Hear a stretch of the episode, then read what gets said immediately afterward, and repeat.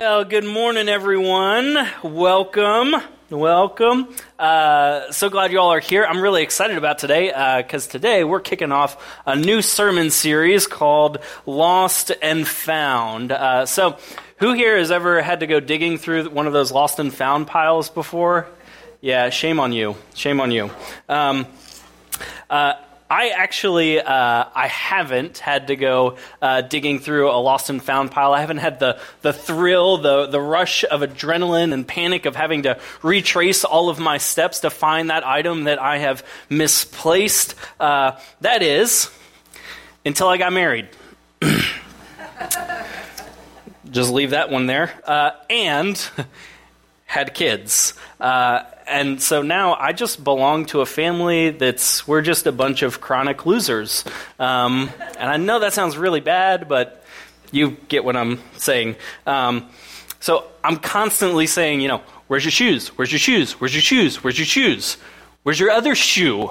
Okay? Uh, and all I get back in return is just innocent, blank little stares at me. And I say, what do they just walk off without you? Again, just innocent, blank stares at me. Um, some of you who are uh, chronic losers yourself, um, you may uh, have used this line before. I didn't lose it, I just misplaced it, right? I thought about calling this series uh, uh, Misplaced and Found or Wandered Off and Found. Uh, it's a little bit more theologically true, but it doesn't have as nice of a ring to it as Lost and Found does. Uh, but the truth is that, that nothing is ever fully lost to God. Even though you'll read passages of Scripture, you'll hear stories about, you know, the lost sheep, the lost coin, the lost people. None of it is ever really lost. None of it is ever really gone for good. The only thing that God loses is sin. That once you say, God, just, just take this away from me. Take, take this sin from me. Take it, Lord. And, and I just, I don't want to see it anymore. I, I don't want to have anything to do with it anymore. Then it's gone. It's lost as far as the east is from the west. And that act of God losing that thing, whatever it is that you've been holding on to, whatever is held on to you, the act of God losing it, that's called grace. And it's a gift. And so that word grace, it's, it's a loaded word, and, and Christians use it a lot. And so, what are we talking about when we talk about grace? And so, let's back up and let's begin at the beginning. So, as you uh, may know, with all those lost and found piles, uh, which, by the way, some of you need to go visit our church's lost and found pile because we're getting a great collection of umbrellas and sunglasses. Um, but every item in those lost and found piles, it has an original owner. It has an original owner to it. In order for something to be lost and then subsequently found, it first has to have an owner. And so the owner goes to search and retrieve that lost item. If it's not the owner, then, well, we call that stealing. Um, so, this is how um, the story of Jesus begins. And John, who's one of the four people who wrote the New Testament documents that, that we call the Gospels or the messages of good news about Jesus, he began his gospel, he began his good news message this way. So this is John 1, beginning in verse 1. It says, In the beginning, was the Word. That's a fancy way to say in the beginning was Jesus the Christ. And the Word was with God, and the Word was God. He was with God in the beginning. Through him, all things were made. Without him, nothing was made that has been made. In other words, Jesus is the original owner of everything because he was there with the Father and the Spirit creating all things. In him was life. And that life was the light of all mankind. The light shines in the darkness, and the darkness has not overcome it. Hold on to that, and we're going to skip down a couple verses. And it says, The true light that gives light to everyone was coming into the world. He was in the world, and though the world was made through him, the world did not recognize him. He came to that which was his own, but his own did not receive him. The true light that was coming in to the world, the true light that gives light to everything, was coming in to the world. Did you know? Did you know that there is no place in all of creation where there is not a photon? You remember hearing about photons in middle school, elementary school? It's that elementary particle uh, that, that represents uh, a quantum of light. Photons are, are those things that, that, that make light happen, and, and they're everywhere. There is not a place in all of creation where a photon, where the possibility and the reality of light cannot be found. Even 10,000 leagues under the sea, you can still find a photon, a possibility for light to be there. There is no place where there is no light, even in the darkest places in the world. There is no place where there is no light, or at least the potential for it. And so, my point in here is this that John, a Jewish Christian gospel writer from the first century, long before the scientific revolution were to ever happen, he wrote something that was profoundly scientific. No, he didn't know it at the time, and also profoundly theologically illuminating. The true light, Jesus, who gives light to everyone, and everything was coming into his world. God in a bod, God wrapped in flesh, God incarnate, Jesus, the source of all light, was coming into the world, and he has come as a light to shine in the darkness, to illuminate everything else, so that the darkness will never overcome. What a powerful metaphor. And what a powerful reality of truth that the light of everything, the light, the true light of everything, is everywhere. There is no place where Jesus is not already. Now, here's why that matters to us. Centuries later, there was another John, a man named John Wesley. He was the founder of the Methodist movement, a, a rise, a resurgence of, of Christianity uh, in England, and, and, came over here. Um, and he had this wild idea. Actually, he really just found this in Scripture and gave a name to it. But he had this idea of God's grace being prevenient. God has a prevenient grace. Now, hang with me while we unpack that phrase a little bit.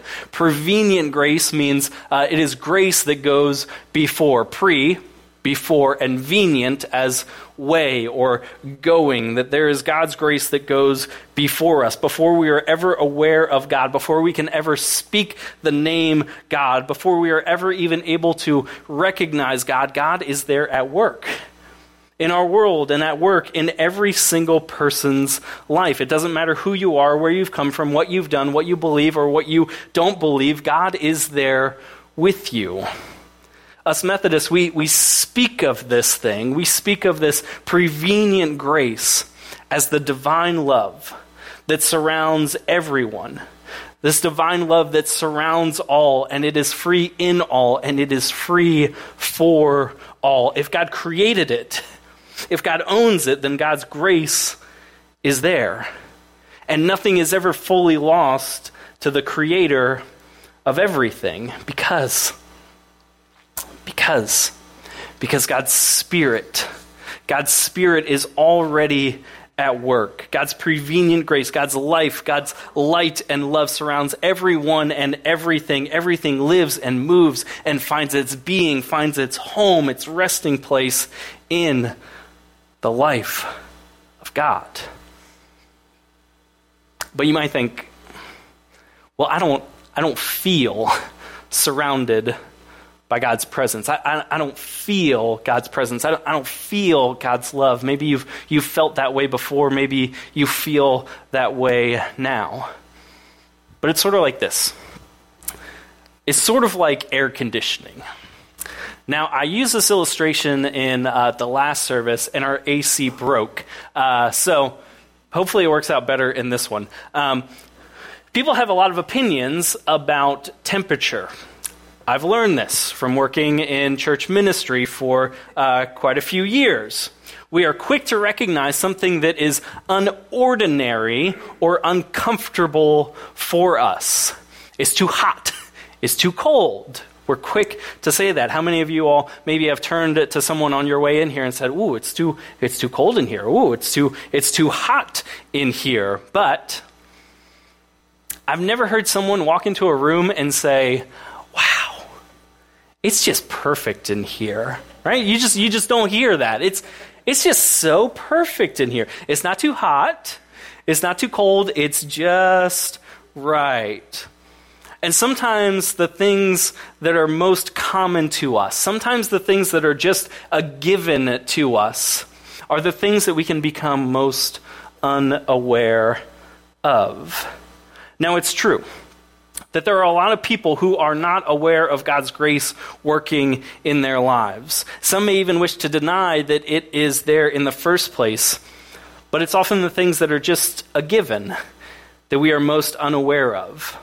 And as Methodists, at, at, the core of our faith, as, as what we believe as a people of God, we believe that Jesus died for every single person, for all history, forever. It's grace given to all. Jesus' life was given to all. It is a gift given for everyone. And that grace goes before us, beckoning us, calling us, urging us, wooing us into relationship with God to say, Come and see. And without it, without it, we wouldn't. We wouldn't follow. Left to our own wills and devices, we wouldn't, unless there was that nudging, unless there was that pulling us. We still have a choice to make.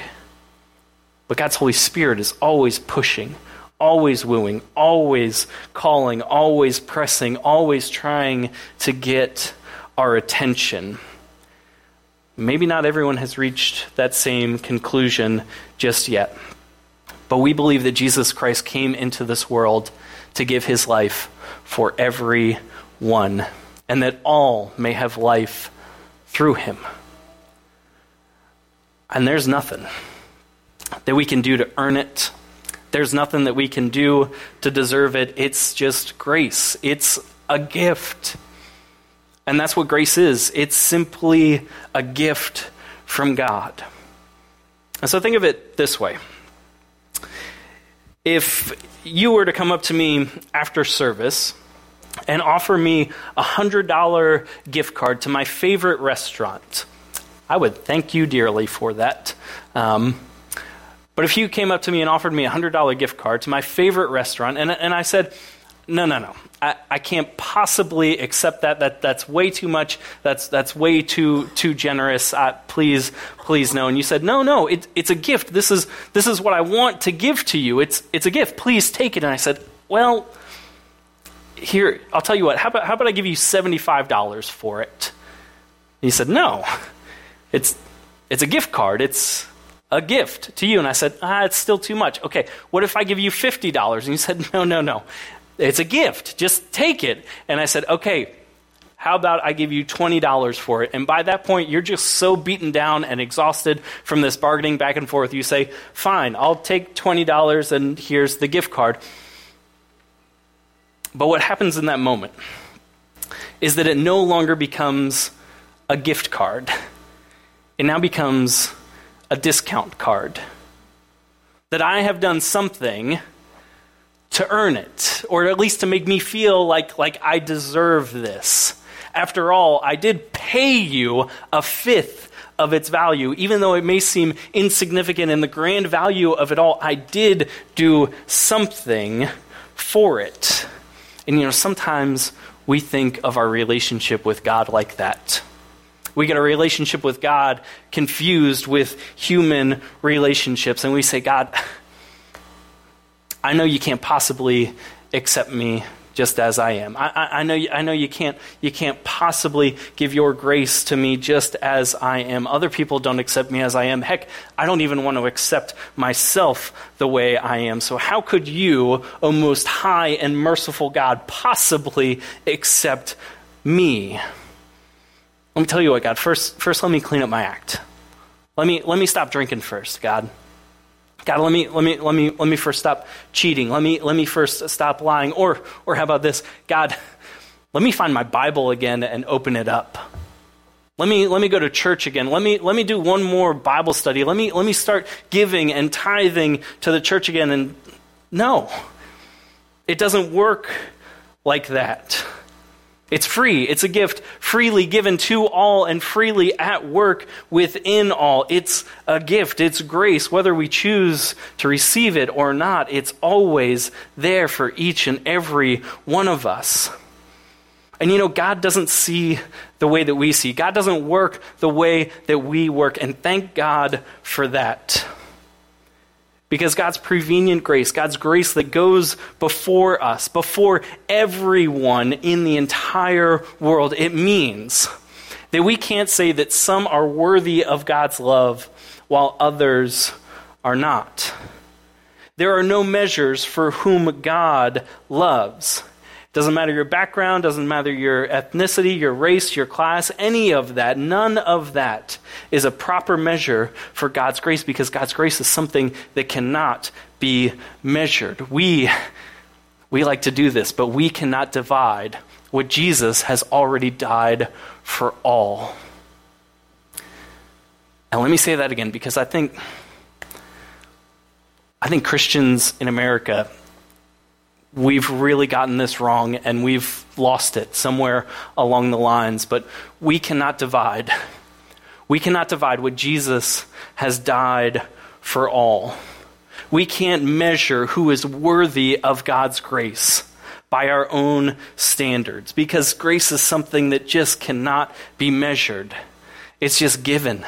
It's offered freely, without a price tag, without any stipulations. It's offered freely to all.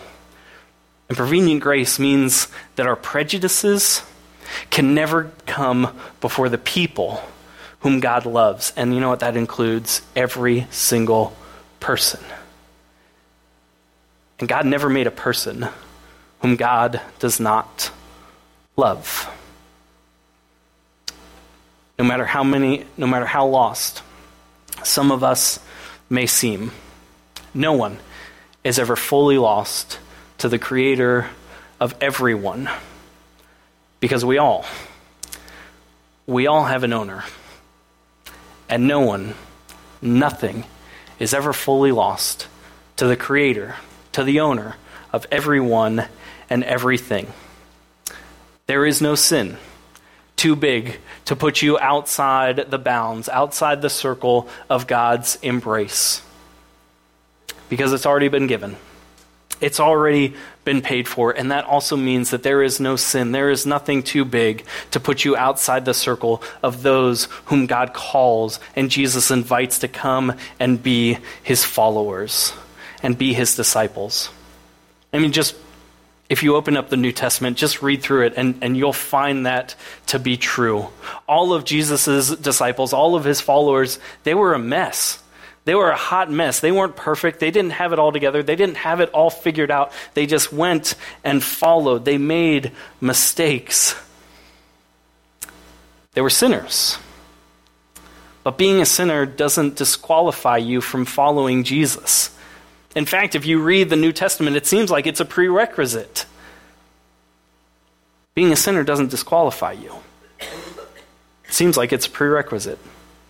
And every single person whom Jesus invited to come and follow him were sinners, including, including me. And you might think, well, yeah, but you don't, you don't know me. I mean, you, you don't know what I've done. Okay. I don't have to know. I, I mean, if you want to talk about it, that, that's fine. I think maybe I could help you out, but, but I don't have to know what you've done to know that Jesus has already invited you.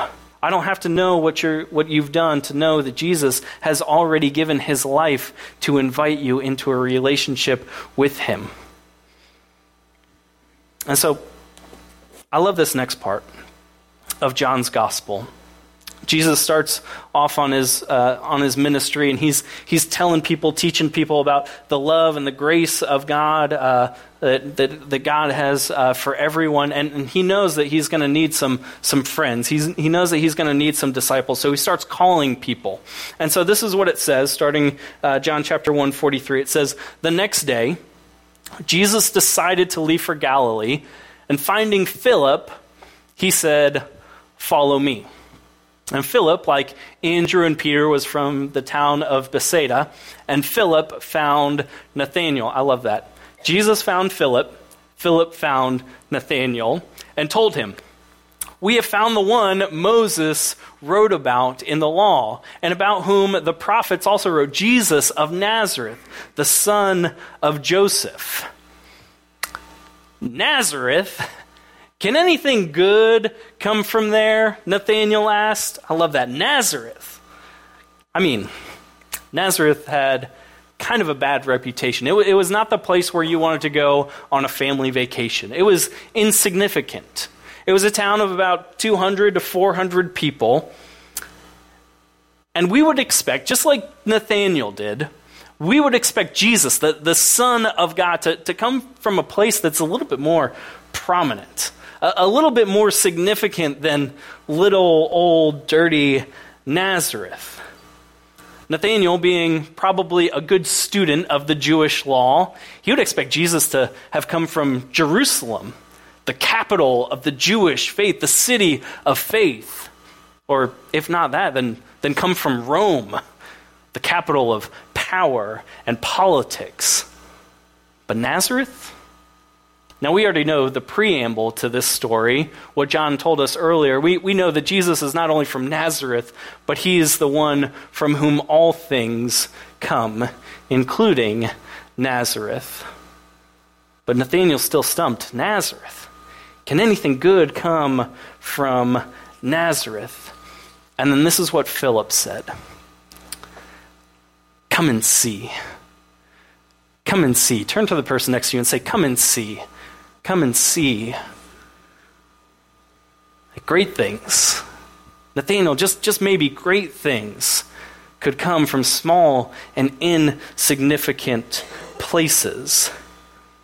And so, continues on, when Jesus saw Nathanael approaching, he said of him, Here is truly an Israelite in whom there is no deceit.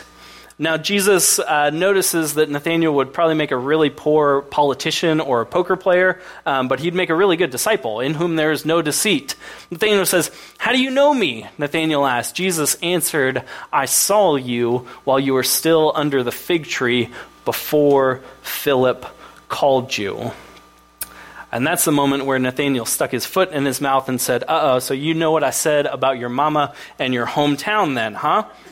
Yes, Jesus said disapprovingly, shaking his head in shame. So you think you're better than me? That's not what it says. It says this Then Nathanael declared, Rabbi, teacher, you are the Son of God. You are the King of Israel. And Jesus said, You believe because I told you I saw you under a fig tree. Nathanael, you will see greater things than that. He then added, Very truly, I tell you, you will see heaven open and the angels of God ascending and descending on the Son of Man.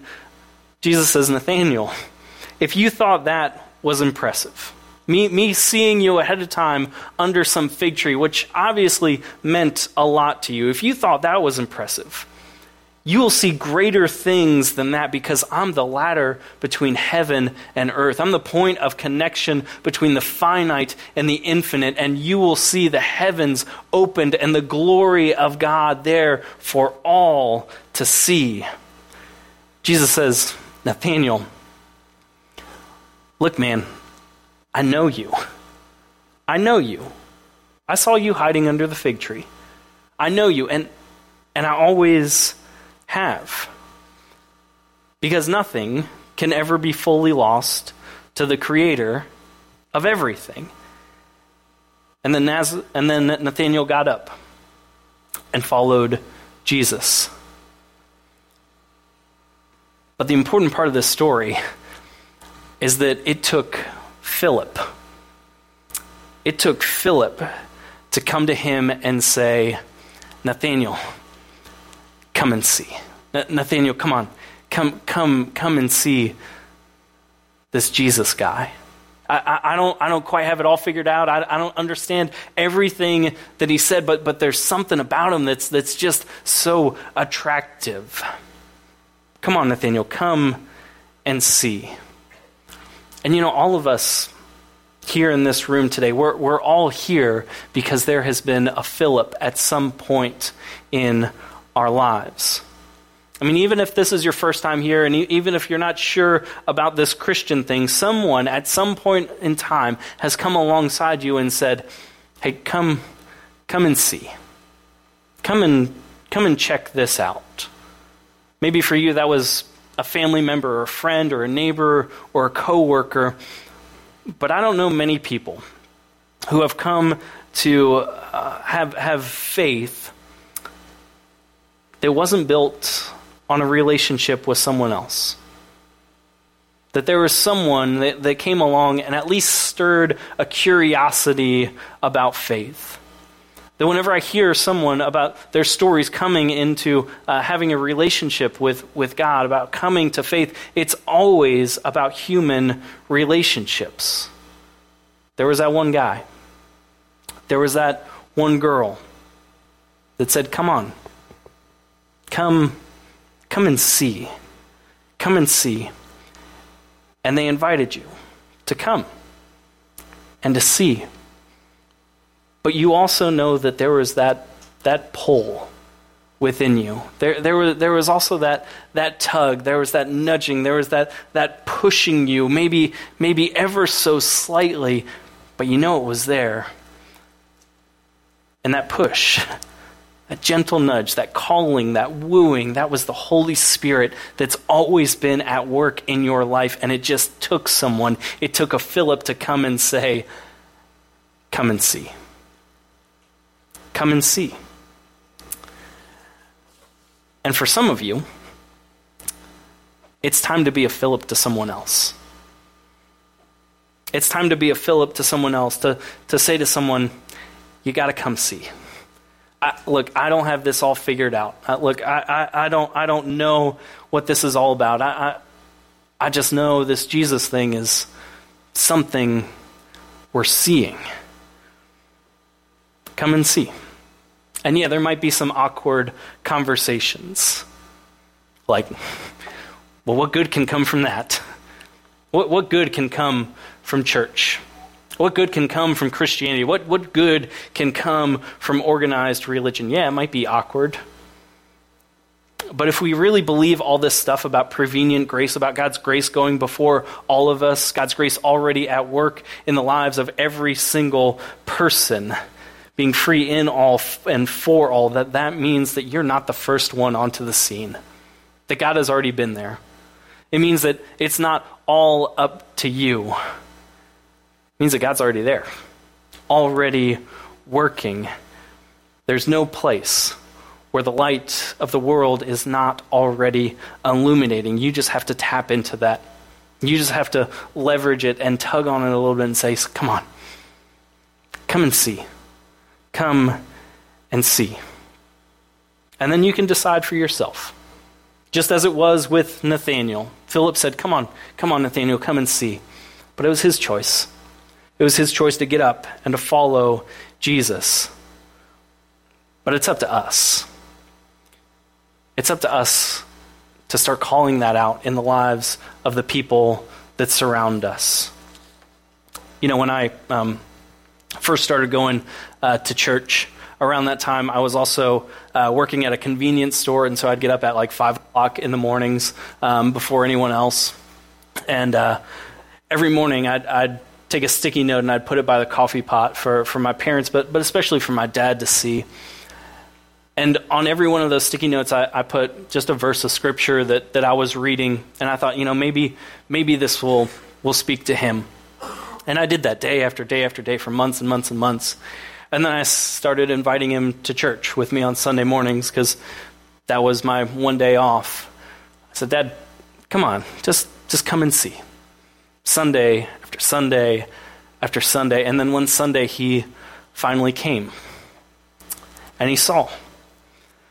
And you know, now he's got a deep and profound faith. And now he's the one that leaves little sticky notes for other people. And he's the one inviting people to say, Come on, come and see. And so for some of you, for some of you, you need to be a Philip to someone else. For some of you, you need to suck it up and say, Yeah, okay, it might be awkward. But the Holy Spirit's already there at work in their lives, gone, going ahead of you to nudge them, to pull them. And it's up to you to leverage that, to say, Come and see. Come and see what God can do through you. And for others of you, maybe you have come and you have seen, and you just need to know. You just need to know that you've always been invited, that you've always been welcomed here the whole time, because there is no one that is ever fully lost to the creator, to the owner of everyone. And so I just, I would urge you, I would, I would call you, I'd beckon you to say, just lean in. Come, come and see. Come and listen. Come and follow. Come and be found. Will you pray with me? Oh God, Lord, we, we thank you. Lord, we thank you that your presence surrounds us, that you surround us with love and grace before we can ever even put our finger on it. Because it's too big, it's too extravagant, and it's all a gift. So, God, we thank you for that. Forgive us for the times that, that we've neglected to see it. And Lord, we, we know it happens every day where, where we miss you pulling on our hearts, tugging us, telling us to come and follow where you will lead. God, we've fallen short of that. But yet your grace is still there.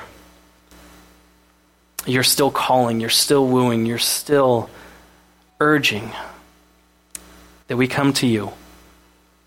And so, God, give us, give us the faith, maybe even for some of us here today, for the first time to take that first step. Maybe that first step in a long time. And God, for the rest of us,